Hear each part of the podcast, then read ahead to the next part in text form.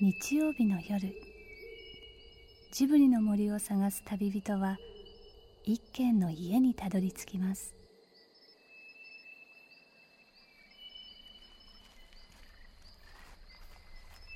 ジブリの森のラジオの川のほとりそこに立つレンガの家はスタジオジブリ鈴木敏夫さんの隠れ家です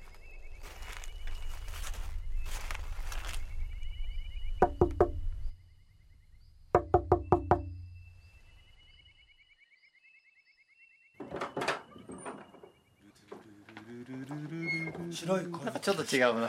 いやいや、それはあの、最初最初イントロだよねイントロが今今イントロなんだよそうそうそうよく知ってるねメインテーマ始まらないんですよ。ええでそういそうそうそうきなり「タララララララ」って入るんですよねだからずーっとイントロばっかりなんですよねルルルルそうですルルルルこれ何やっても同じ曲ですね2月の寒い夜恋愛にはなんだかとても暖かい空気が流れていますブリットこれはもう今見ても本当に 僕はなんとこの映画をおふくろと二人で見てるんです よね大学生になって うちのおふくろはこういうのが大好きでねもその暖かさは例えば懐かしい火鉢や薪ストーブの暖かさかもしれませんで73年っていうのはレッドフォードの全盛時代だったんですよでえーこの年だけでレッドフォードの映画3本公開されたんです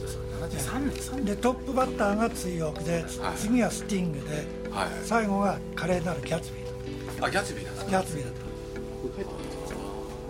僕は有楽座にいて有楽座は華麗なるギャツビーやったんですよで向かい側のスカラ座で追憶をギャツビーって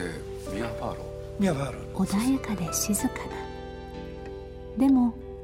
体の奥で何かがよみがえるような記憶のスクリーンに大好きだった映画が映し出されるような温かな時間です2010年っていうのは1985年に公開したんですよ、ええやっぱりあの宇宙の旅と同じ MGM が続編を作ってで原作は同じなんですアーサー・シー・クラークなんだけど監督は違うんですよ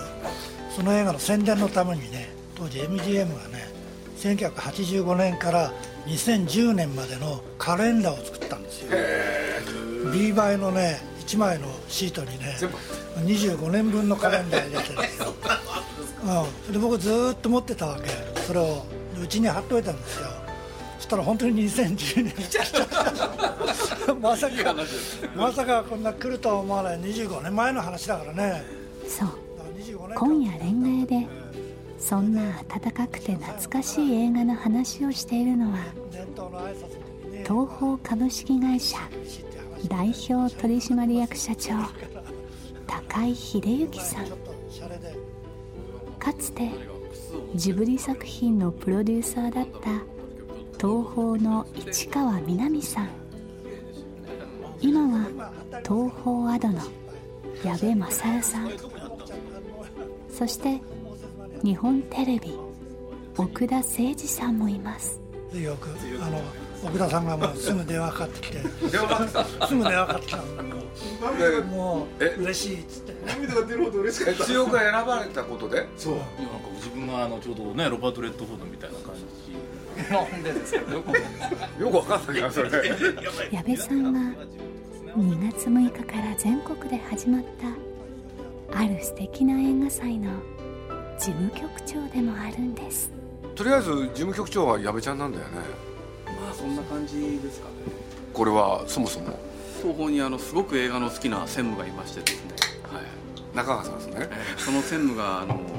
多分かなり長いこと温めてた企画あそうなんだみたいですよでやっぱりあの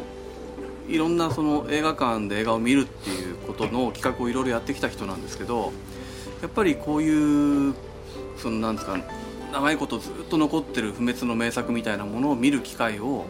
ちゃんと作るべきだということでそれも全て今これ50本オリジナルのニュープリントなんでピカピカのプリントなんですよねそれでそのシネコン全国の25のシネコンを使って全国25 25はい北は北海道から北海道南から鹿児島まで鹿児島まで、はいはい、でそこで、えっと、週替わりで50週間にわたって50本を上映していきましょうとあのプリあントながるほど年間ね50週だから50週だからそれで50本なんですねこれなるほど、うん、だから札幌はあの今度 JR のタワーの中にあるシネマフロンティアでやるんですよだから最初鉄道員から始めるとなるほどなるほど高井社長も自ら映画の選考に参加したというその映画祭のタイトルは午前10時の映画祭はい何度見てもすごい50本ほというのが長いんですけどうなるほどこの映画祭のタイトルではい1年間やるんですね1年間映画祭って普通もっと短いと思うんですけど1年にわたる映画祭を今日は東宝のね岡田さん、高井社長にも来ていただいて高井さんはどういう立始場めなんまでしすかた僕は審査審査員じゃないやな選選定考員選考委員 だ偏らないように、まあ私の役は客観的に見 てあのこういうのもあった方がいいんじゃないかというほとんどがねもう DVD で見られるんですよそうですよね、ええ、それをあえてやっぱりスクリーンで見てほしいっていうのが今回の趣旨なんですよね、ええ鈴木さんの見てないのって何僕いっぱいあるんじゃないかなアメリカの夜をご覧になったんですか鈴木さんは見ましたねえ劇場で見たいや大体これを見てるっていうのは今劇場で見てるかどうかっていう話をしてるんですよねじゃあじゃあ自慢大会やるんですかこれは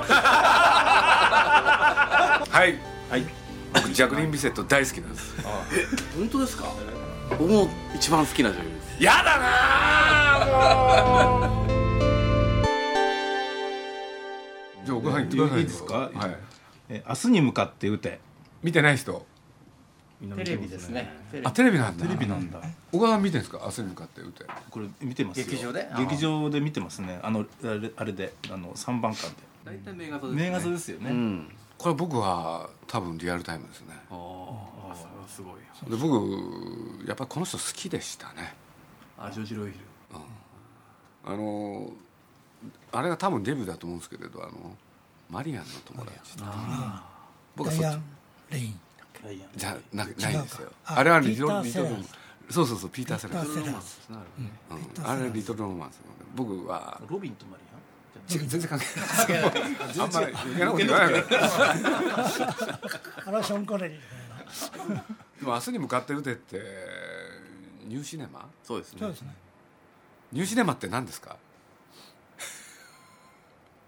誰か説明を東海岸で作ってたんですよね確かアメリカビエールがしますかハリウッドじゃなくていやいやアメリカンニューシネマって全部東海岸だったんだよっていうのを僕鈴木さんに教わったのこの大雑把に言うとハリウッドがダメになったんですよねそうあのーお姫様王子様時代でいうとベトナム戦争のそうですよね頃でそのあんまりハッピーエンドとかその今までのような あの楽しい映画ばっかり作っててもどうもそれは嘘じゃないかっていうふうにちょっと思われ始めた頃にもうちょっと現実を反映した映画っていうのがあっていいんじゃないかっていうので出てきたのが大体アメリカンニューシネマですよね。わかりやすいですね大学の先生みたいですよね 社長辞めた後大学とも行く いや引っ張りだこだと思いますねイージーライダ ーそうですね。ーイージーライダーあれは西海岸ですあ違うかもっと南の方のタ話クかシードライバーはタクシードライバーもまあある種の、ね、まあそうですねだいぶ経ってからですよはねいそうですよねだいぶあってマーチン・スコセッシだからアンチヒーロー映画ですよ、ニューシネマっていうのはね。 5EGP ですそうそうその後のですねそうですいいよ映画でしたねジャックあれもジねャック・ニコルソンいい映ね画だったなそれ前の2枚目じゃない人が主役を張れるようになったんですよ奥田さんだって当時だったらなんかねそうっすかロバート・レッドフォーだからアルトマンなんてこの頃出てきたからね。ロバート・アルトマンでしただからねそうですよねだから実はね自分のことあんまり言ったらあれなんですけど僕67年なんですよ東京来たの、でちょうどアメリカンニューシネマのスタートそうなんですよだからちょうどねハリウッドのねああいう歴史劇だのギャング映画だの、ね、大ロマンスだのああいうのはなくなって、そういうのが目の前にワンワン出てきて「華麗なる飛行機野郎」って知ってます、ああ見た見た見たあ違う俺もジョージ・ロイヒ素晴らしき飛行機野郎じゃないですよ本当だ小川さん違うでしょ今今時間レッドフォードって奥田さんが鍋見てたから、違うんです僕は見破ったんですよ華麗なる飛行機野郎ってそうそうそうそういや引っかかったダメだ僕好きだったんですよあれ、ああ面白かったもんね、うん要するに飛行機に乗ってね曲芸やるんですよ、俺ねもうそんな時代じゃないのにレッドフォード一人がそれにこだわったっていうこれ結構ねいい映画なんですよ、でもうどあれ全然見れないですよねもうねえビデオになってんですかあれなってますあなってなってるんだ高井さんライブラリーのあのね高井さんあのジョージ・ロイヒルコーナーっていうのがあるんですか本数少ないからねコーナーを作るほどはないけどレッドほどはできてあるんです、レッドフォードコーナーレッドほどのコーナーっていうかもうもうレッドほどの作品を一つにまとめても全部そこにアマデウスねこれはもうこれはもう見ましたねねロードショーでこの間の日曜日かな DVD 買ったんですよアマデウス いやねあのなんかねすごい安く売ってたんですよでついねうんこれはかあのあれ監督が新しく編集したやつですかディレクターズカットかなディレクターカットだと思います、はい、あの最長版とかねいろいろあるんだよな、これは映画館で最初に公開したのが一番いいと思うけどね、高井さんライブラリーのライブラリーがもうダーッと置いてあるんですよねねビデオがいっぱい何タイトルぐらいあるんですか5000 5000 5000タイトルから勘定したことないんでね5000までは覚えてる、うんああ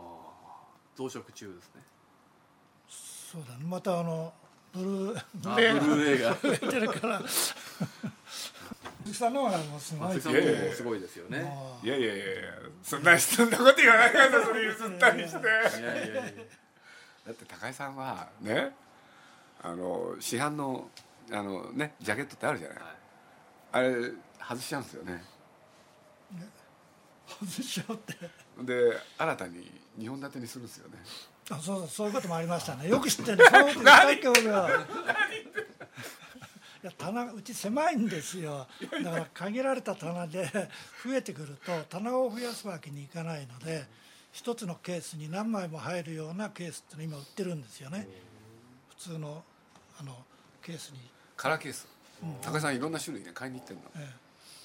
なそのあの同じ作家のものは全部そこに入れてしまうとかねええじゃあ作家で取り出せば何枚か入ってるそうそうそうそういうことですかそれがもう何枚かじゃ足らなくなってきたんで今度は今24枚入るだから例えば24ってあるじゃない、おそうあれ長いじゃない、おそうはね一つのケースの中にわーっと入れるやつを、そういうケースを特別にねそういうところ売ってるところへ買いに行かれるのあの薄さももう今や熱いものになっちゃったんですねじゃあでもある時期はとにかくね、高井さんあの何しろそういうお仕事もされてたんで映画日本立ての時代、それが強烈な印象でだからいろんな映画をね、日本立てにするっていう、それがお家へ帰ってからの密かな楽しみ知らない人はね最初からこれで売ってたのかっていう人がいるぐらいねあの巧妙に巧妙に作ったりしてんだけど今はもうそれじゃつかないんでもうちょっと大きいのにジャケットも作っちゃうんですねジャケットだから2つあるあるわけでしょジャケットがそれをくじ要するにモンタージュするだけの話ピパソコンかなんかで作っちゃうんですかいやあまあそこまではやってないけど少なくともあのそのタイトルが入ってるところには2本入ってなきゃおかしいわけじゃないですかねじゃあそのこれで表紙を両方に両 A 面ですよだからね背表紙に2作品入ってて両 A 面で、ね、ジャケットが入ってるとでたまにねね前聞いてねへえと思ったのはねその両 A 面で2作品入ってるじゃないですかでたまにね隠し DVD お皿をおいって入れとくわけおそうつまり3本立てでもそれはね表から見るとね2本立てだから表面から見えないでも自分である日パッと覗いてみるとあここにこんな作品があったんだっていうでしょため楽しみを埋め込んどくわけですね例えば「太陽がいっぱい」っていうのあれアランドロンの映画で、マリー・ラ・フォレっていう人が出てるんですよ、それですごい人気があったのでその人の主演の映画もあるわけなんですよでそれ をもう一緒にあのその中に入れとくんでそれだけの 話冒険者たちっていうのはヨアンナ・シシムカスって女性がいたでしょ冒険者たちが大好きなんですけどね、あんまり10時の映画祭とは関係 ない関係あるんですよやっぱりそういうのはそういう人がね選定委員なんだからとみんな安心して、あ、そうなんだっていうね。で次はアパートの鍵貸しますですねこれは名画座でもね結構僕はテレビでしたねこれは、で大好きなんですよ、うんこれは好きですねこれいい映みん画でな好すきじゃないですかみんな好きですよねいわゆるの中でもね一番やっぱり名作ですよね雨に歌えばは。プリントはすごく綺麗だったっつってたねあ事ー務局でこれはびっくりしたって言ってましたこれ雨に歌えばはとにかくそのあの公開時よりも綺麗だってちょっとよくわからないぐらいすごかったってこと言ってましたね、いやだって当時ってネガって来てるんですか来てないでしょあの外国からそうですね来てないしネガでも孫の孫の孫ぐらいのしょもうもうひ孫ぐらいのネガだからもうあの絵がだいぶざらついてるんですよねだから今回オリジナルですからねそうポジで来てるやつもあるでしょ、うんポジで来てそこからネガ作ってそうそうやるとかだから本当の色は見たことがなかったなと思ってもねその通りですねそれはポイントですね今回はで昔の映画館はスクリーンが焼けちゃってるし、あそれからライトももうだいぶへたってライト使ってるから、スクリーンが焼けてるってそうですね、うん白くないですもんそうねだから鈴木さん何がご覧になりたいんですかねええだって明日に向かって打てだってでっかい画面なら見てみたいんですよね、太陽がいっぱいなんてもしかしたら、でだって小さい画面しか見たことないですもんね、もうそうですね高井さんこれ改めて全部見るつもりなんですかいや そんな時間ないじゃないですかアラビアのローレンスこれ。僕ね去年見たんですよ映画館であ DVD ですか映画館なんですよ新宿で見たんですよやりましたね感動しちゃって、ねえイヒこっちに来てちゃんとマイクに声が入るよ、ここから見ますあの大きなスクリーンでまずこの砂漠のシーン広大な砂漠と、その人間がちっちゃいなと思ってその自然の歴史と人間の歴史ってまだ浅いなとか思ったのが一つと、あとはそのピーター・オトールが白いあのアラビアのその衣装を着て目だけ出てるじゃないですか、そのでも目がかっこよくて、そのもう目の演技がすごいよく、あとはそのやっぱりアラビアのロレンスは大きなスクリーンではじ見れてよかったなってすごく思います。あのね砂漠だけがね秒数が長いんですよ、でなんでこんな長いんだろうと思ってるとちっちゃくそう入探っす探す時間がちゃんとねあるんですよそうなんですよこれは 俺誰も知ねってるわけじゃないビデオで見てる時は気が付かなかったんですよこれあれはちゃんと移動してるんですよだからどうやってねあの用意スタートってかけてるのかと思ってねあんな遠いところか遠いとらころに、うん、いやちょっと感動したんですよ、まあ、か簡単に言うとね砂漠なんて太古の昔から、まあ、あったわけでしょ人間が森をこう崩してから砂漠になるわけだからでもその砂漠を巡っていろんなのが争う、まあ本当人間のやってることは何なんだろうっていうそういう思いも込めてるしねこれでよく見ていくとねその映画見てね僕ビデオで見てた時全く気が付かなかったのに初めて気が付いたんですよ。気が付かなかったいや気が付いたことがあるんです。なナウシカは影響を受けてる。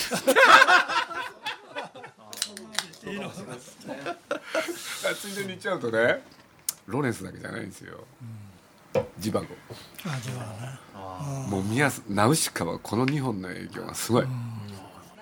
白い布をはためかせてこうなんかそうそう風が洗いとかナウシカがまさにこう回るところとアングルといろいろダブってくる。露骨にあんまり言うとあれだけれど。社長もあれベストワンでしょそうですねあのえ？一番最初にねヤマハホールってあるでしょあありまあすそ。こで70ミリの試写会ができたんですよたんですかうん当時そこで初めて1回目見たんですもう行ったらねもう1回じゃ見ききれなくてねそれで今度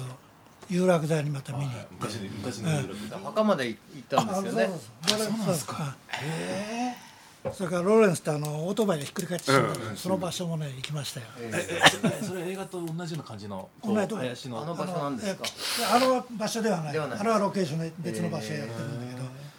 あのあのあの当時は基地にあの勤めてたからね基地のすぐそばなんで、ええちゃんとあの木が立ってました一応でもね全然ねあんまり持ち上げたねそういうそのあのヒーローをまつその祀るっていう感じではなかったね、うん、で基地の中にちっちゃいねローレンスコーナーってのがあってそれロンドンからね車で2時間ぐらい行ったところだったんだけど、あの地元の観光案内には載ってるんですよね、でも日本で出してるガイドブックには全く載ってないですねすごいですねロレンスさんって一回砂漠で撮ってねカットが出たら、また全部足跡消してそれで、うん、大変だと思う CG ないんですからね CG ないから、なんか砂漠の専門のチームを1年だか2年ずーっと置きっぱなしにするらしいのでビトリーがで撮りたい絵を撮れるまでそこにいろって撮らせるらしい、もうね気の長さが全然違うんだよそうそうそうだから黒澤明ももうね、うんそれ真似してるだけですよねそうで最初にオマーンシェルフが初めて現れるシーンがあるでしょ、はいはいはいね、向こうにこう白いねあの砂がちょっとこう漂ったりしてるんですよ、あれはあのもうとにかくジープかなんかにね見えなくなるとこまで行ってで走れって言うんだってそうするとかすかにこう砂ぼこりが立つでしょそれがジープが見えないぐらいのとこから撮ってるからなんか非常になんかもう気の遠くなることやってるんですよこれ。見えなくて、こう画面は何かを映してるんだけど、見えなくて、見えないところからだんだんこう人影が見えてくるところも。だから最初怖かったですよあのシーンはすごく初めて見たロマンシャルフなんて誰も知らないわねピーター・オトルなんかも誰も知らなかったわけですよ、うん、で音だけ聞こえてくるんですよ足音がシャシャシャシャシャシャってね砂漠の暑さみたいな、もう本当にななくなくなれ、なんか、な何日間。からと、ひまあ、動物も人間まだ生きていいけるっていう、ギリギリのところまで行くじゃないですか。もう本当にこ、見てるこちらも喉がカラカラなんでね、生死の部分に、そうだよね立ち会ってる感じがして。すごい。だから人間の力で撮ったってとこに感動するんだよね多分そうでねすねだからそれはやっぱテレビじゃなくてやっぱスクリーンじゃないと伝わってこないなっていうのがすごだく、から今もう死んだ CG だったら何でもできると思っちゃうしさだから宮崎さんが手書きに戻ったっていうのはなんか分かるような気がするないや宮崎さん喜んでましたよこのなんか見た後鈴木さんの方と行った時に「見たんですよ」ってあー初めて見たんですあよあいいでしょ?」ってうんな言るって「ドクトルジバコもあるんだよ」ってジバ言ってコも好きなんだよ俺ジバコが実はベストワンなん好ですきな映画ってあんまり聞いたことなかったからでも大体同じ頃に同じ年齢で僕見てるわけだから、まあ、共通点はあるんだろうなと思ったけどデビッド・リーンとのやっとそうかデビッド・リーンは大好きですデビよッド・リーンね言ってましたでもデビッド・リーンはアラビア・ローレンス撮ってる時にあのピーター・オトゥールに「ローレンスは俺だからな」って言ったそうですこういうこぼれ話がすごいですよねあのいろんなその当時のあれなんだけどですよねで次がある日どこかでがねさっき僕ねあの聞いては何回も聞いているんだけど見てないんですよこれあのなんかお杉さんがラジオであそうのそうそうおすすめましたって言ってましたねえどれをえうある日ああどそうこなかんでだうんそれ聞いて嬉しかったですねウエストサイドストーリーこれウエストサイド物語ってなってですねこれどっちが正しいんですかいや物語最初は物語だったんですね、ああそうなんですかええお芝居とかになるとなんかステージはストーリーってこうなんだよねこれですよ最初ニューヨークの「グレンタイ」っていうタイトルであのスクリーンとかあそうなんですかあそ面白いですそういう話が飛び出すからねう紹介する時にで次が裏窓ですねこれはリアルタイムで見たのはまあ僕はもちろん見たそうですよね僕は見てない見ながら見ました残念ながら1955年ですねリバイバルですねねそうですよねあまだ生まれてないやまあこれはなんて言ったってグレース・ケリーが綺麗です ね綺麗なめっ人ちゃがね綺麗ですよね綺麗な人あがいんななか人ったもん綺麗な人は介護してくれるのかっていうねななんかお母さん嬉しそうですねだってああやっての人のところ覗くって気持ちもよくわかるしよくできてますよねこれはね怖いしね怖いしドキドキするしね身動き取れない人が一部屋だけで全部マンションを語るわけだからマンションとかアパートをねええあのセットがすごかったですよねえー次「アメリカの夜」ですね映画に愛を込めて「アメリカの夜」僕ジャクリン・ビセットがとにかく好きですじゃあさええあれ見てんのえシェフドのご用事え見ましたね見てんえだ見てます見てますかなり追っかけましたよローアップじゃないまあ、ザ・ディープとかですねディープね、綺麗なんですよ下の日韓的なところも好きでしたね,、ブリットもそうだよえあーブリットも良かったあしブリットもそうだブリットそれ以は外にポルノ映画もありますよああそれはちょっと見たことないもうですけ今売どってるよね買ったんですか買えません客さんが買ってくれた ら見せてもらおうかと思って。あれ3日の夜って意味っていうのは例の、 「A for Night」って言うんですよね、英語だとねいや昼間にナイトシーンを撮るときにあのカメラの、まあ、絞りかなんかを工夫して夜のように見せるっていうやっぱりレンズがうんダメだったんですねまだそうでしょうね。西部劇とかなんかねちょっと変ですもんねそうそうそうそうテレビシリーズなんかもねよあくー見るとそうですねトリフォーっていうと本当はいろんな映画撮ってますよねその大人が大人が分かってくれないで一躍そうですよね有名になっ僕一番印象的なのは本人が出たあのミストの遭遇のあの博士の役が、ね、あーあなた亡くなっちゃったんですもんねた。そうですね。でも大人は分かってくれないとがもう一本何でしたっけなんいかっぱいありますよ。あのジュールとジムですよね。あー突然炎のことかあ突然炎のことだねそのフランス語でいやそのそっちの方の題名の方がジャンヌモすぐ出てロきちゃうジャンヌモロそうですねあれは良かったですよねテレフォンのねそうですよねなんかいろいろ思い出してますね。市川さん隣の隣の女っていうのが隣の女もね隣の女あれ好き飛行機でなは人多一い番いいよですよねね隣のえだってあれあれですよあのあれ見ましたあの映画あの何でしたっけスカイクローラーってあおじいさんのやつあれ隣の女ですよずっと見返してあそうかなそうなのよおじいさんなりにはねだからやっぱりトリュフォーいいよね日本でリメイクできないかなと思ったこともありますね隣の女ねあそうなんファだニー・アルダンみたいなカトリーヌ・ドいリなュいんーでじゃしないフょァニー・アルダンですファニー・アルダンファニー・アルダン違うんだ最後の恋人ですよねトリフォーのねあシネマスケア東京でやってたそうらですよねそうだよなやっぱりここの頃はトリュフォーとゴダールまあもういっぱいいましたねゴダールトリュフォーシャブロールそれからルイ・マル、ルイ・マルええアランデねアラン・レネね、アラン・レネがあれでしたっけあの24時間あのジョージジョージね24時間去年マリエン・バートで去年そマうリでエすバねー去年マリエバルお尻守るあのファンなんです夜とよかそうですね牛さんがでしょわかるそれはで真似あれの真似ばっかしてるんだよちょっと難しいねそうそうそう現在と過去現在と過去の記憶みたいなものをねこういつも行ったり来たりするあーそれは惜しいなそういう映画ばっかり撮ってましたよね、今度はエデンの東をね、えーアメリカへですこれ見てるのは社長ぐらいですかロードショー鈴木さんも見てないでしょうかリアルタイムなんですかリアルタイムですピカデリーです僕はこれは名画さそうですねエレンの東はヒットしましたねこれはまあ歌もねあのテーマ曲じゃあやってくださいテーマ曲がすごかったねあそうだこれビクター・ヤングでしたっけ違うんですよそれがえ違うんすかみんなビクター・ヤングって言うのに違うのレナード・ローゼンマン っていう人がやってるの ただただヒヒットした音楽その今何だっけ今誰っつったビクター・ヤングビクター・ヤングが演奏したやつがヒットしたんだけどヒットしたんだけどこれはあのレナード・ローゼンマンって人すいませんでした恐れ入りました名誉教授えだーえーと次はあの今度はおですね。お熱いのがお好き。これもビリー・ワイルダーですねこれもね面白かったですね。マリリン・モンローがちゃんと入ってんだね男と女って66年なんですか広金健志さんご推薦の映画ですちょっと奥さんじゃあテーマ曲をシャバダバダ、トゥルルルシャバダバダ、シャバダバダ、トゥルルルシャバダ誰のバダ、作曲でしシたっャバけダバダフ。ランシス・レイですナイススレイかはいカサブランカ行きましょうカでもカサブランカいいですね。カサブランカ。サブランカですよね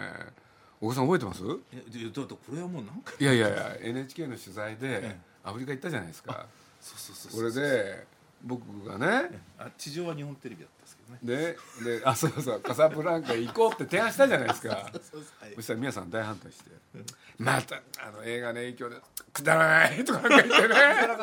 もうあと一歩で行けるのにね行けれなかったんですよ意外にねこれねもともと戯曲なんですよね舞台劇なんですあそうなんですか舞こ台れ劇リック・バーを舞台にしたそっかそっえかところがねそんな話が出てこないところが一回も上演されてない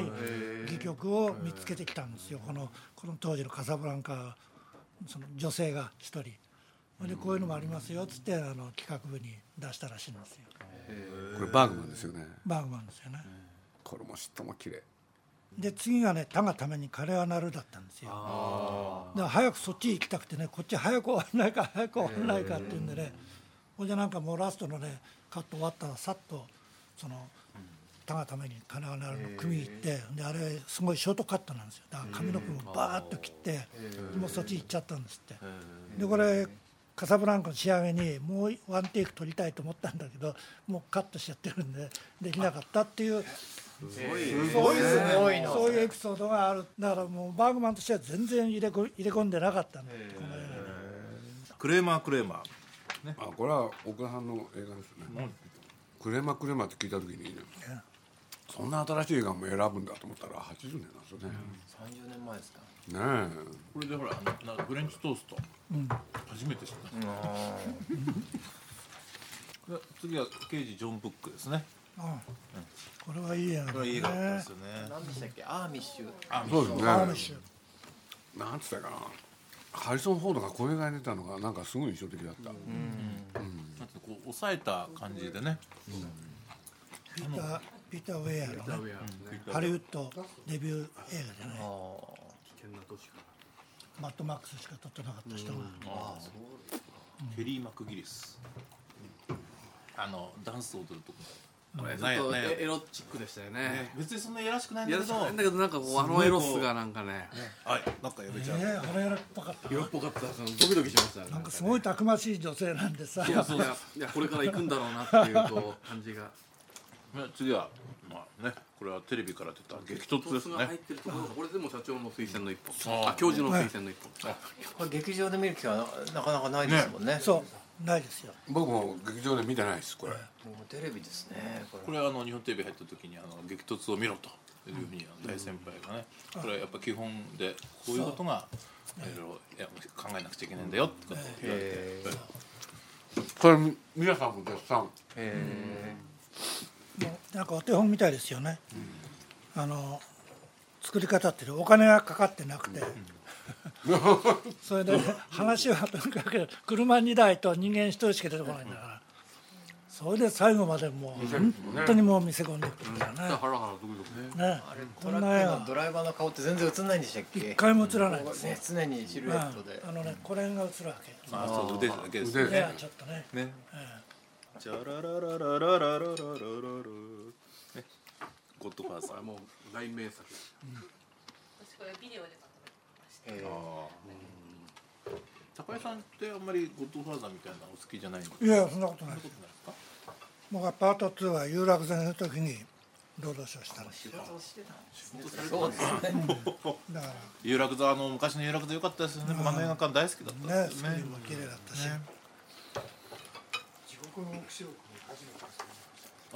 ああそうですか有楽でまだありました僕僕は「ポセイドンアドベンチャーで」ジン・ハックマンが舞台挨拶しに行った時見に行ったんですよ、有楽座に、 もうこれがもうねすんごいなんであんなちゃんと朝起きて行ったのかわかんないですけども、はい、まあでも「ゴッドファーザー」はすごい映画だったねえー次は「賞ほど素敵な商売はない」見てないこれをもう劇場で見てる人 はもう僕だけだと思うけそりゃそうですよどさすがに僕は中学の時だからねこんなの見に行ってたんですかいやもうね全部見に行ってたんですよこの時麻布十番からあの連載にとってでももう全部見てたわけですよそうそう要するにシネマスコープっていうのはもう有楽座でしかやってなかああなるほどったの初期の作品だからこれね次はねこれはまあ最近の映画見た人はみんな言う映画ですよね「ショーシャンクの空に」リクエストが一番多かったでしこれはょもう中川中川さんの最大リクエスト映画ですよそれと一般の人が一般も1位でしたこれこれ15年前なんですね最近見た映画最近の90年代これも DVD で見てスティーブン・キングの作品を見たいと思ってはいて、ずっと見れないのでこれを機会に見たいですね、リター・フェアスのなんたらかんたらって言うんだよね原名がです見てないええ小三点の空でこれは見ました、見た見たはい、これはでもいい映画ですよねグリーンマイルとかなあグリーンマイルもいいですシよョーねシャンクの方がいいね僕はグリーンマイルのやついや、ショーシャンク、いや、ショーシャンクいいよね。圧倒的ですよね圧倒的だと思う。ねえ絶対そうですよ圧倒的だと思うな。うん子さん捕まるのが好きなんだなんでですか いやそれでちゃんとねそうなんだまあ両方ともスティーブン・キングですよね2年前にやったミストっていうのもねミバストカにしてましたけど面白かったあ見たラストはねもうあれ来ましたよねなんであんな終わり方しちゃっていいのかなっていうもそうう気そう持そちうそう悪さが残ってねいや俺好きだったな自分だったらどうするのかなと思ってええ奥田さんに熱く語られてバカにしてみるとねそう最高のなん感で動こんな言うのかなと思ってやっぱか家族持つ身だとすごくミストっていろいろ考えさせられちゃうんですねあそこで俺はあのスーパーマーケット出ていけるだろうかと思うよねとかラスト言えないけども教授はご覧になってないいでやすか見てないですそうですミストは見てないですそうそう知ってますけじゃどあちょっとね見ていただいて、えーじゃああの次はですかこれはもう定番ですね12人のイカれる男これはもうね何でしたっけ ATG でしたっけあじゅ12年優しい日本優人しい優しい日本人これは見たりほら見たんで幸喜すさんの見たいな戯曲ですねでもあれ確かその年のベスト10の1位でしょうんそんな記憶がまたスティーブン・キングですよそこうれそうスタンドバイミーこれあの死んじゃいましたからねグラフェニックスもあーねこの後でしょこれは良かったねね本当に歌もね良かったし、次はでスティングこれこれはよくできねてて面白いですね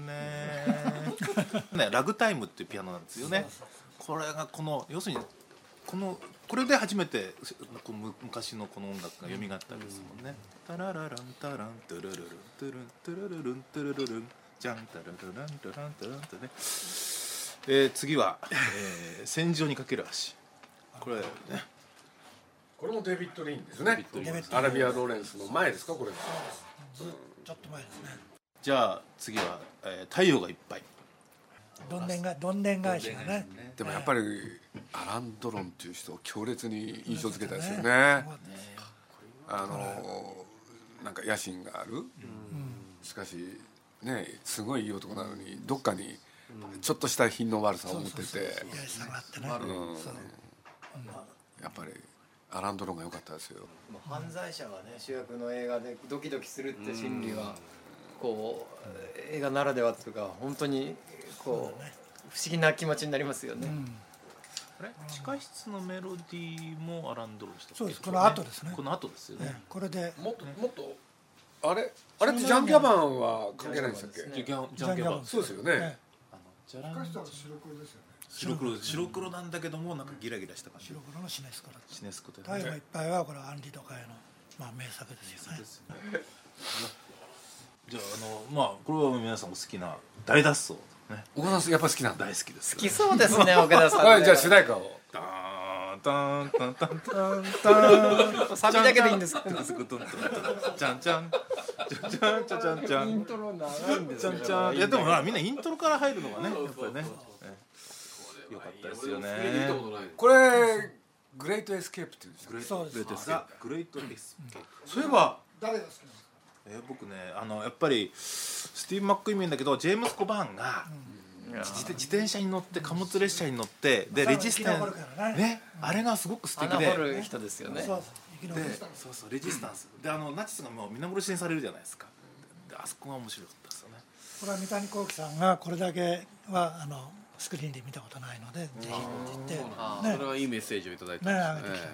ええそうですねで次がチャップリンの独裁者見てないよ俺あこれはこれ見てないの見てないですこれはねやっぱり傑作ですねもうもう傑作ですよ僕あの有楽座でこの労働集をしたんですよねこの何回何回目かの、うん、いやいや60何回も何回もああその後であんまりお客が来るんでこんな古いね映画がこんなに来るんだったら日本の映画の古いのもここでやりたいっつって、ね、今の松岡名誉会長に言ったんですよ。で何がやりたいんだって言うから七人の侍をねどうしてもやりたいと。で今名画座で出てる七人の侍っていうのは海外版でもうズタズタに切られたやつをやってたんで、オリジナル版で有楽座でやりたいっつったらねその日すぐ売り止めしたんですよ。売り止めって売り切れですかいや要するにあのるセールスをセールスを止めたわけああそうなん一だ切売るなっつっはいはいてそれであのまたオリジナルバージョンで音も入れ直したりしてそれであのテアトル東京であのあロードショーしたんですあの出会った時はこれですねでシナラマあがシナラマであそこでロードショーしたんです、それでその頃見てその映画監督になろうと思った人が今現実に何人か映画監督にシリン見てそうそうテアトル東京で七人の侍を見てああ映画を志したいって映画人を育てたわけですねだから結果育ったんですねねえー誰だったかちょっと忘れましたけど何人かいるんですよねテアトル東京ですかこれいいあそ好きだこったはですね良かったですよねちょっとこうあの前のこうせこうそうそ上のに上まがまっこてうるんです床よねが床がもう床までがね床までスクリーンになった出来上がってるいやいやいや社長の凄さはちょっと改めて分かりますねでいよいよですねその次のタイトルがあの鉄のいいですかいや違いますよなんで飛ばすんですかトイレ行ってあいやいやちょっと早く戻ってくださいよもうちょっとじゃあちょっと休憩しますかこれの間大丈夫ですか時間的には大丈夫なんですかこちらはいいっすよ大丈夫なんですかもういただいたシュークリームメをロディーあじゃあメメロメモリーだよメロディーよっダメじゃないですかもう一回いきますもう一回いきますメモリー、ね、チャップリンの独裁者の次はえー、追憶ですね追憶一番最初の給料で買ったレコードがバブラのファーストアルバムだったんですよその頃はもうちょっと前ですもんねまだそんなに有名じゃない時ですか、ハニーガールハニーガールが出るか出ないのか、えーええでもだから一般的には知られてなかったんですよねただ歌だけはすごかった本当にこの頃ってなんすかこのバーブラもそうだけどラライザーミネリそれだけねえそういう人がいましたよなんか役者やってますよねライダーミネルも良かったな要するに本格的に歌えてしかも演技ができて、ななんていうかただのこう顔が可愛い子ではなくそて、うだねなんか内面からこう伝わるものが、ねいいこと言いますね次鉄道員ねちょっと曲やってくださもうねあれ鉄道員ってどうでしたっけじゃあえっとい子供の声が入子る供えー、あちょっと待ってすいませんなんだっけ刑事と違いますからねただあのー、つって子供が言うんですよねちょっとやってくださいいやあれ鉄道員ってどんな歌でしたっけそんなに有名じゃないんじゃないですかいやすごい有名すごい有名そうでですすよか服部さん大どヒッうですトかですよ大ヒット思い出せない鉄道員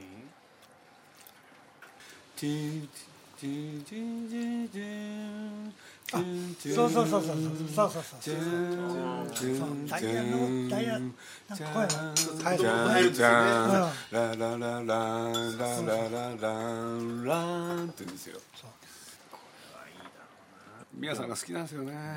まあそういうことで言うとイタリアで言うとやっぱり道を入れられなかったのは今回残念だったそうかベリーニチェルソミーナ、入っうてますねん、あれが入ら一なかっ番見たいねた見たいです見たいです本当にスクリーンで見たいなと思ってて刑事もダメなんだダメなんですよ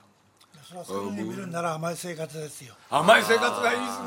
あれはでもう大スクリーンで見るとあれもう見たい最高ですすねあれよ見たいリバイバルで見てあれもモノクロシネスコですよシネねスコだ2年目の映画祭があった時に入れましょうあれも有楽座でロードショーしたからもうすごかったもんアモレアモレアモレアモレミオじゃあ次行きます。はい。天井桟敷の人々。これ見てないです。見ましたリバイバルでこれね語ってもらおう世界で投票が行われると必ず世界の映画の歴史のナンバーワン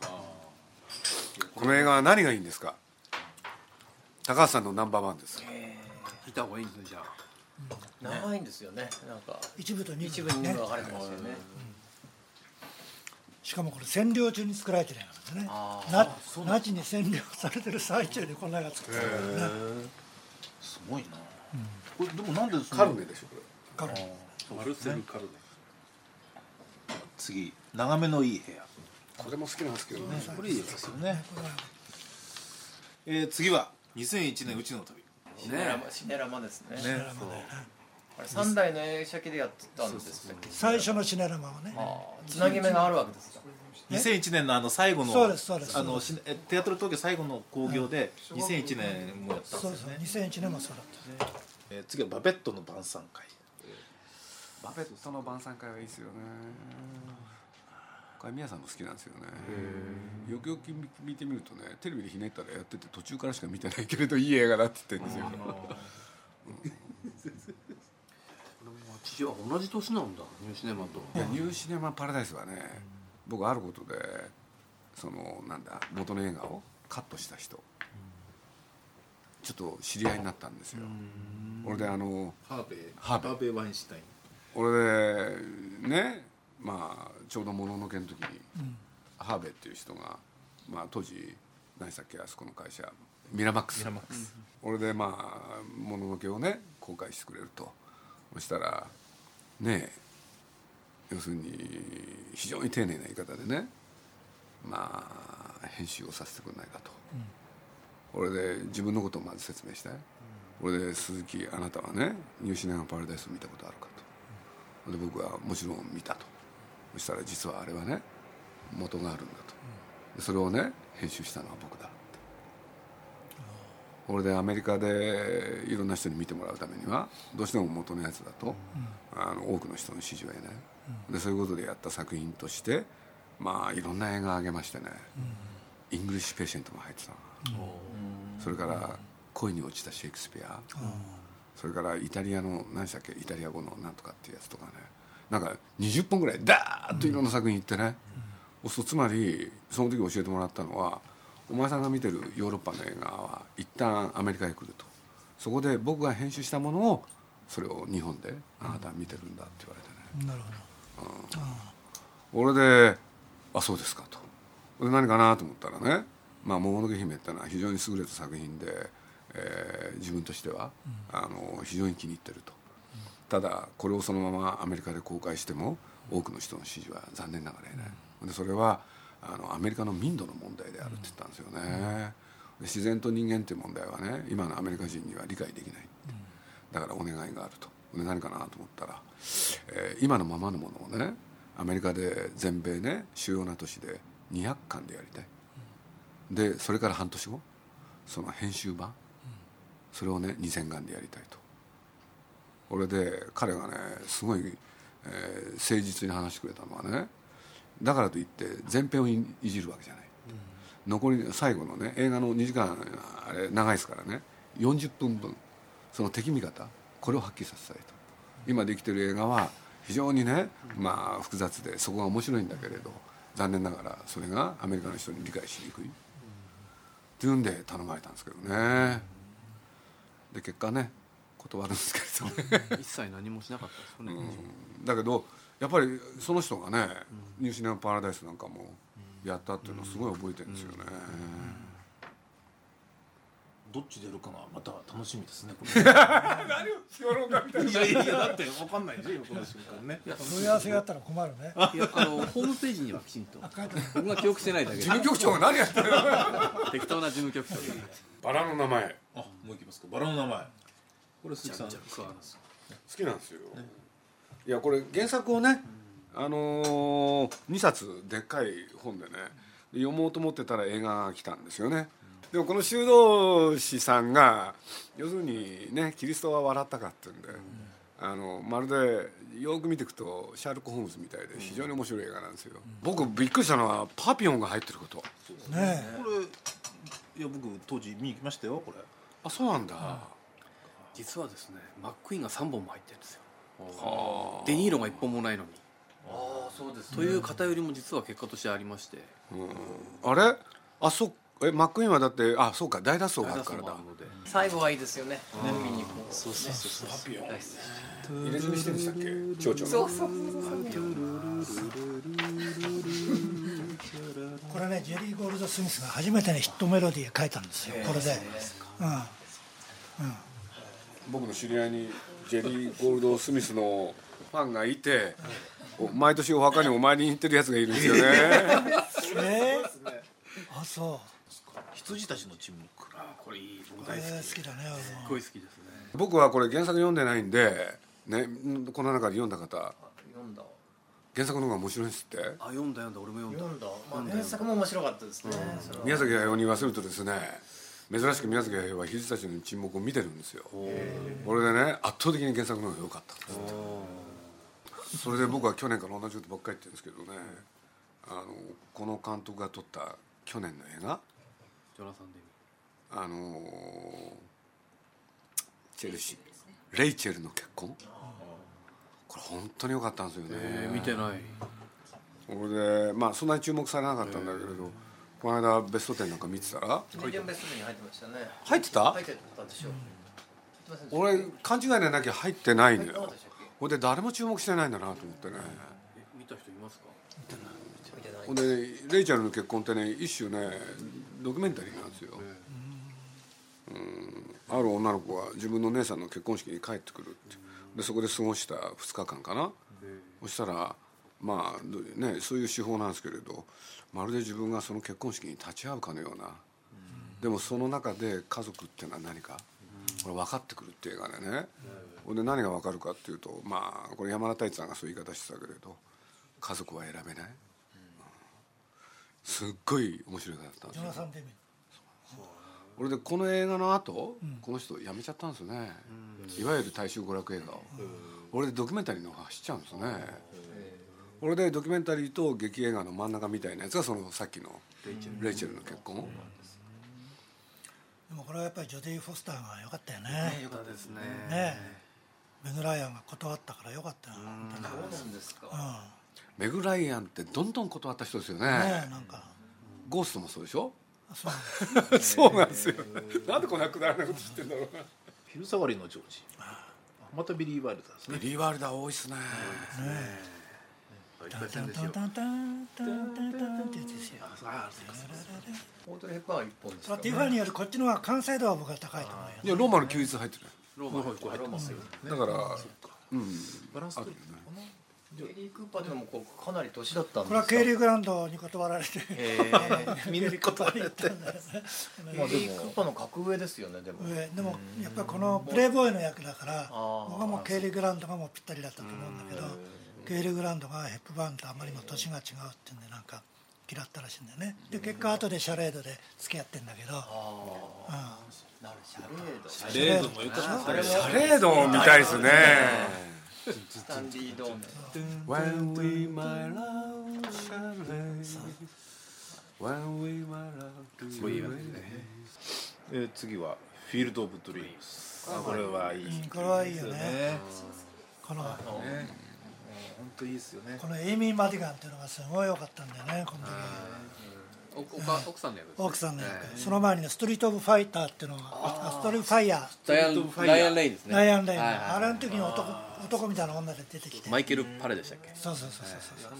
そしてブリットサンフランシスコですよねこれそうですそうですあのあの坂道をまあよくあんな撮影はがいそうですあれがすごかったあのカーチェイスってあるでしょ、坂道をこう来るの、あれはね5台ぐらいのカメラで撮ってるんですよ、全部使い回しなのだからもうねよーく見てるとね何回も何回もね同じ坂だから1回しか下ってない の坂なるほど坂は1回下ってんのをもう四方八方から撮ってて、中まで車入れたりしてるから1回のジャンプがもう5回ぐらいのジャンプになっちゃうじゃあ編集の妙なんですねもう本当に編集のこ名れいい言ですよね見本になりますよねうん、それなんで分かったかとね隣にこう並行してる車がいるんですよあい同じ車毎回その車が出てきてね それがねあのちっちゃいほらなんていうのカブトムシみたいな、あビートルズうん、あみたいなああれなんですよだから余計目立っちゃってねそれ DVD でご覧になって初めて分かったんですうーんとそうビデオの頃ね、まだだから撮影所って助監督となんか喋ってたら、うん、そういう話になって、だからみんなあよく見てんだな当時とはあ思ってんまり気づかないんでしょうねうん、全然気づかなかったけど今見るとね、当時迫力に押されて「おおなんもうそれどころじゃなかったよねも う今 DV で止めてあれ さっきのこれとかってうん奥田さんもマックイーン奥田さんの世代でも好きなんですねですよ何が好きだったんですかマあックイーンのって地味なのもあったけどそういうのはもう一つだったけどもうこの刑事役とかとにかくアクションやったらもうマックイーンの最高のヒット作って何ですかあやっぱり大脱走そうですよねまあ「荒野の七人は」あのあそうかそうまあかねあれはユル・ブリーナの方のなんかいや髪型が鈴木さんに似てるなと思ってこちらで話してるのにねあれ ですねね全然似てないじゃないですか短いだけじゃないですかやっぱりブリットからですよねやっぱりブリットなんですかブリットがね出世作ゲットウェイのが後ベッドはもゲットはうずずっっととあずっと後ああれも2バージョンあそうそうそうあれ日本版だとあのどね車に乗ってカナダへ消えていくじゃないところが向こう版はねアメリカ版はねバーンって爆発だ北京パーって好きだったんですよ、ワイルドバンチ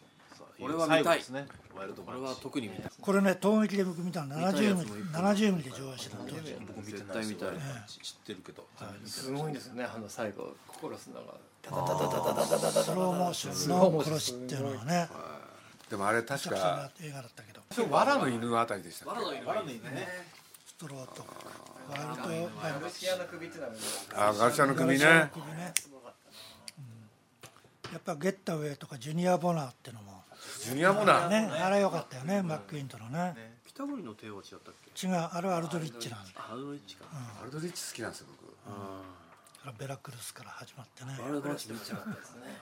北国の手をそうか海とかカリフォルニアドールズバ見ンてチほしいですけど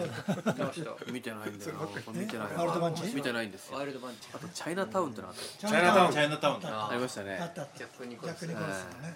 あら雰囲気が良かっよかったですねあれ良かねったよねこれは監督はジョイ・フーストンだったかなポランスキーじゃないあ、これがポランスキー。ポランスキーですねポランスキー、ポランスキー。あれはそう、それで次をあのジャック・ニコルソンが自分で監督したんで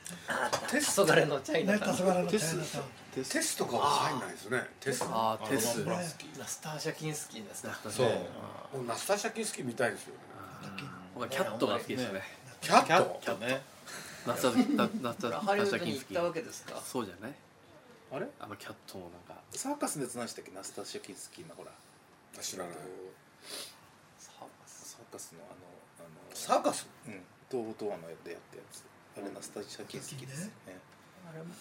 ハリー・テキサスも出てますよねあワンフロムザハートあワンフロムザハートコッポラあのーココップラのあれでもつまんなかったもんでも雰囲気あったパイ作ね僕はあれつまんなかったあれビデオで撮ったやつでしょあそうなんですオールセット、オールセットで、そうなオールんセだよットで撮っなんかねちょっとつまんなかった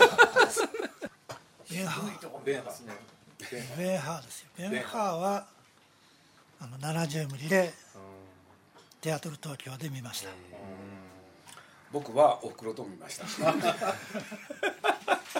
ここの曲あれですよねえーじゃんじゃんニクラス・ロー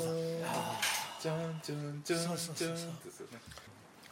ザ。これウィリアム・ワイラーでしょ監督。チャルトンヘストンこれあれなんですよね。リメイクなんですよね。リメイクなんですかベンハーはリメイクなんです。サイレント時代のサイレント時代にやったその時にねウーリアン・ワイラーがね助監督でね、あのこの馬車の馬車のシーンやってるんですよ、あそうなんですかうん、第二第二第二撮影博の別班の助監督しかしこのウィリアム・アイラーっていう人は何者ですかねこの人は素晴らしい監督ですよ、ね、だってローマの休日やってるわけでしょ、あれ本読みました「ローマの休日」っていうなんかいろいろ出てるんだあのねどうですか要するにちゃい本ローマの休日の前に作った映画なんて言ってたっけ誰がウィリアム・ワイラーがローマの休日の54年の前我が生涯いやいやもうあれはもうもっともっと前かうんで簡単に言うとレッドパージのことあ赤狩りのことが書いてあるんですよそれでローマの休日であのワイラーがね取り方が変わったってこれでカット割りが全部変わるんですよそれを全部証明していくって本なんですこれでもうとにかくそこであのあ赤から逃れるためにワイラーが何やったかってことを書いてあって、でそれが彼の映画にねどういう影響を与えたのかっていう本なんですよこれ結構面白い本だったんです幅広いですよねこの人もじゃあ奥田さんはい北国星に進路を取れはい、まあ、七国はでも僕あれあの疑惑の影割と好きあれもよかったよね、うん、あれはすごい心理的な映画でよくできたあねれも好きだったな七国はいっぱい買ったですねボックスを持ってますよ500円のやつでそのなんだ本当に昔のやつを七国のやつわーっと買ったことある、イギリス時代のやつよねそうですよね、いいろいろ面白いやつあるんでそすれよをアメリカへ行ってまた全部ほとんどリメイクしてるんですよね、あそうなんですかそうなんですよ知りすぎあ知りそう知りすぎた男は何暗でしたっけ殺あれ暗殺者暗殺者の家だ暗殺者の家ね、んあそうそう二回やってるんですああよねの教会が出てくるあれなんて言うんでしたっけ知りすぎたいた男でしょ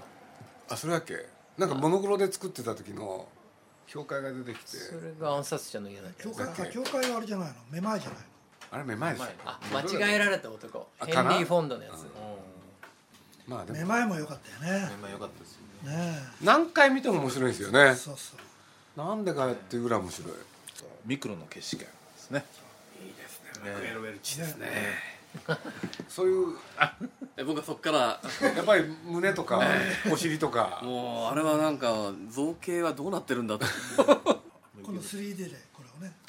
サイン赤あそうですね、するんですよフォックスでねやっぱり、はい確かにこれあの名画ではないもんね、好きな人は多いと思うピアノですよねやっぱり、うんでも面白かったんねライムライトライムライト社長しか当い時やはい見やてないこれはもうバスターキートンが面白いんだとにかくチャップリンのねあのスマイルとかねライムライトのこの歌とかね素晴らしい歌がねいっぱいあるんだよね意外とそこはあのあんまり評価されてないんだけどレインマンラインマンでもこれ乗るようになる脱水ホフマンも多いですよねクレーマークレーマうんークレーマーあそうだもねう3本入ってるいやでもさ人が選ぶとこだからいいんじゃないですかあいいお答えありがとうございます、えーっとじゃあローマの休日ですかまあこれはねねもう何度見てもねもう早稲田松竹で初めて見ましたあ名画だとして見ましたねそれがすごいしくてねいいのが日本だだねねあれか今もね随分やってるしねこれローマの実は日比谷映画でやって初日から楽日まで立ち見だったっていうのはこれぐらいですよねうん僕はもちろんこの当時はあのあれですよ就職はしてないけどだってこれ90年代で金曜ロードショーかけても週取ってましたからねあーこの頃流し込みでしょあちょっと流し込みの説明あの要するに あの昔の映画館はいつ入っていつ出てってもいいからもう何人でももうもう本当にあお客がはみ出るまで 入れてた時入れ時代だから、蓋が閉まんなかったわけですねじゃあうんドアがね閉まんないまんま初日あの楽日を迎えたっていうすごいな私はそのみかん箱にお札入れて足でギュギュっていうのは本当に本当なんですかやっぱりすごかったですみかん箱段ボールの箱なんだそれは本当みたいですよロミオとジュリエットですね俺高校の時だなこれ見たのな鈴木さん歌うまいです全然違ってたんですよその前のロミオとジュリエットと当時えその前のって誰の言ったのあのイギリスのロロミオとージュリレエッントス・ハーっベてイのやつね今売ってるよね500円でこの間見てたのええそしてライトスタッフと全長版です今も未公開版です長いんですよね長いやついどこが長いんだろうやあの尺がもうものすごくダメじゃん飲みが足りないんじゃないですか教授の前でちょっと幼稚なこと言ってあれ何そんなに違うのあのかなり 長いんですよどこが違うって言われても言えないんですけど元も長いかったですよね長い長い3時間ぐらい、うん、2時間3時間近くあったと思うんだけどなんかこれほら僕覚えてるの空飛ぶシーンがローテクなんですよねなんかゴムかなんか飛ばすんですよねピョンってねそうそうそうそれを青空のとこ元でやるからすごいリアリティがあってなんか高いところからそうそうそううそう落っことすっていうかそうそうそうそうねね落っことしたんだしてたよねなんかねほとんどあれ見てみあこういうことなんだなと思って僕めちゃくちゃ好きでしたけどねライトスタ最ッ高フだよこれよかったねこれねいいですね僕もよく見てたなかっこよかったですよねサム・シェパードが最高によかったよこの監督はサムシェパード何をやってたんでしょうかフィリップ・カウフマンはねあれか結構あるよな存在の耐えられないあそうそうそうとかですよねそうそうそうそうちょっと変わってるの撮ってますよね、それだでもライトスタッフは良かったうんねあれ僕曲名だったですよね曲もよかった84ね年っていう年だったよねお子さん本当映画の音楽をねそう音楽から入ってこれすでねなねちょっと惜しいのは全部同じ聞こ える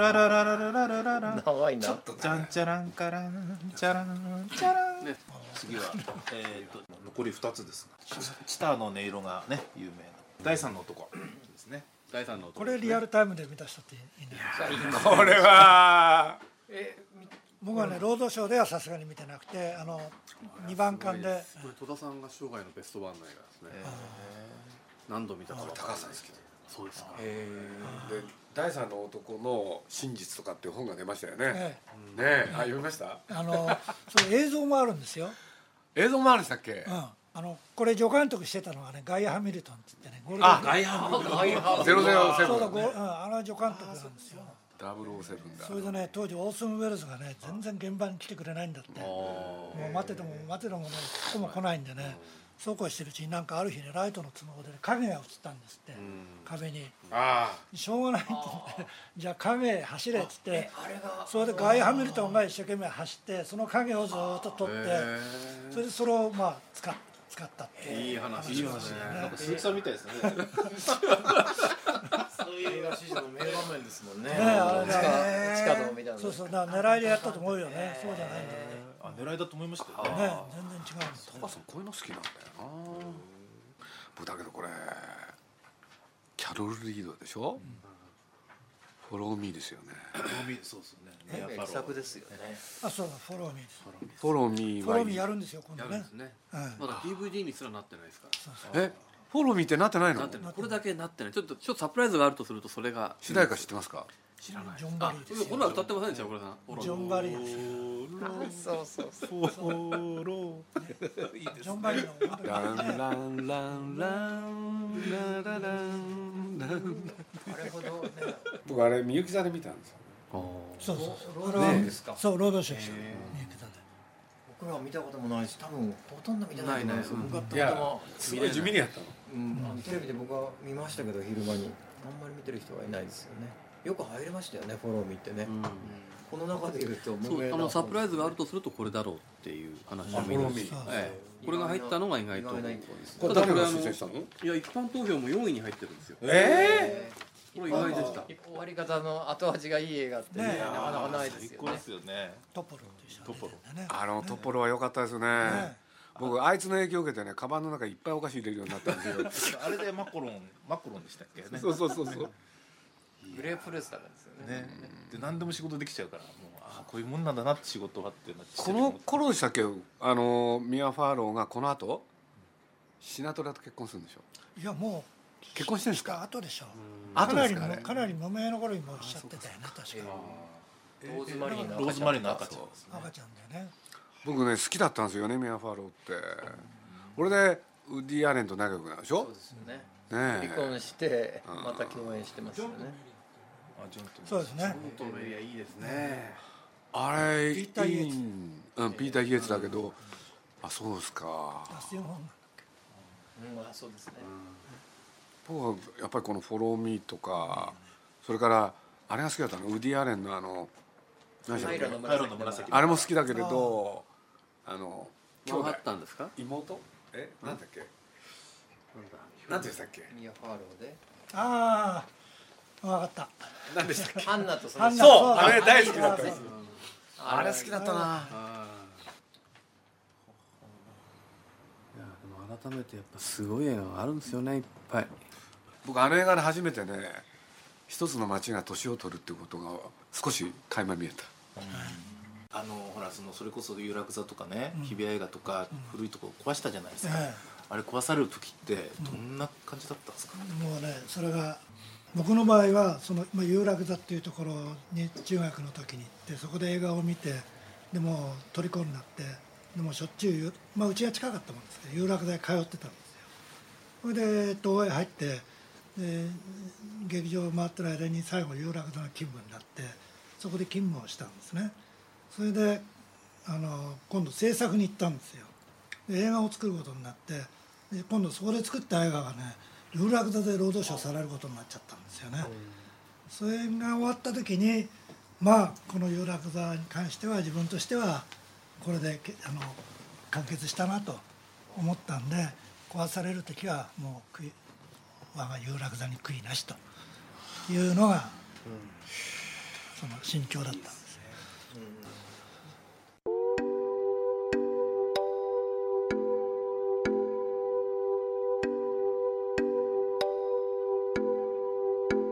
暗闇のスクリーンにここではないどこか非日常な時間と空間の入り口が映し出される映画館それはかつて遠い人類の祖先が壁画を描いたりしたほの暗い洞窟の名残という説もあるそうです有楽座の裏っていうか日本そば屋さんありましたねあれ美味しかっゲーたでムすコーナーとかかねゲームコーナーとか関係ないいやいやだってやっぱ行くとお腹空くしなんかちょっと食べなくちゃいけないからえ家族亭じゃなくていいでしょう家族亭家族亭でしょね家族亭、えあらきしめんがあった今は DVD やダウンロードで映画が暗闇と分かたれようとしている時代ですでも高井さんたちは恋を荒げて何かを叫ぶわけではありませんパチパチ燃える穏やかな火のようにかつて映画館で見た映画のお話が温かく溢れ続けるだけです水浴を大学生の時に早稲田松竹にちょあーっと好きだった女の子がいて水浴見たいって言うから「あ早稲田松竹やってるからうん行こうよ」っつって行ってたら終わったらトイレに入って出てこなくなっちゃったんですけど水浴でそんな泣くかなと思ったら2本立てでひまわりと2本立てだったん ですよあこれもうボロボロボロボロ化あ粧が崩れるほど泣いて出てきてでなんかちょっとその日の予定がちょっと崩れていったような記憶がありますー変わんな女の子だね多分高井さんや鈴木さんは信じているんだと思いますそれでも私たちにはあの暗闇の時間が必要だということやっぱり映画でそういう思い出が強烈に残るよなうん忘れないもんねそういうのがね、そういう方を思い出しうまんす、思い出すね映画館で見てるからそういうのを思い出すんですよね、俺その後何飯食ったかとか覚えてるもんそうですよね僕映画館で死にそうになったことあるんですよ一回あの2階席からコーラのピンが落っこってきてそれは鈴木敏た夫まのたま2つ席が空いててジブリこの汗まみれ空いてる方に落っこってきたんですよ今夜の出演は陥没してましたスタジオジブリ鈴木敏ちな夫みに劇場はどこ伊平洋子ズルズルセブンの映画東宝株式会社代表取締役社長高井秀幸さん東宝映像本部映画調整部部長市川みなみさん東宝アド株式会社常務取締役矢部勝さん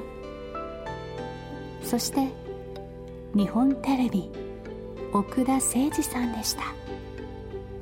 午前10時の映画祭何度見てもすごい50本ぜひあなたも午前10時の暗闇に出かけてみてくださいフォロミー見てよかったので、まあ、他の作品も見てみたいなと思いますしぜひあのこういう作品やってほしいですね私は投票したんですよ「ショーシャンクの空に」っていう映画をねでもほとんどみんなが見たいんでできるだけ来るつもりです親子で一緒にもうね伝えたいうんでもなんか改めて画面で見たいのは「ロミオとジュリエット」本当に映像の、ね、美しさっていうのを大きな画面でもう映画館で見たいなっていやもう古い映画でそれを映画館で見れる機会っていうのは本当ないのでぜひ全部見たいと思います僕は映画が好きなので結構 DVD とかで見たりするんですけど大きいシアターで見るとやっぱり大勢の人と見るっていうのが映画を共有その時間を共有するっていうのがとても感慨深いですねフォロミーが絶対いいよっていう風に教えてもらったので見に来ましたとてもいいと思います見たことないやつはとても気になります映画は一つ視覚の効果もあるので暗いっていうのはとても重要だといろんな映画ファンも望んでる企画じゃないかなと思いますねいやー何回見ても面白いですよねなんでかっていうぐらい面白いねえ難しいですかね古い映画をずっと上映してる映画館ってだけど映画館がなくなる時は映画もなくなるんですよ多分そう思いますランランランランランランラン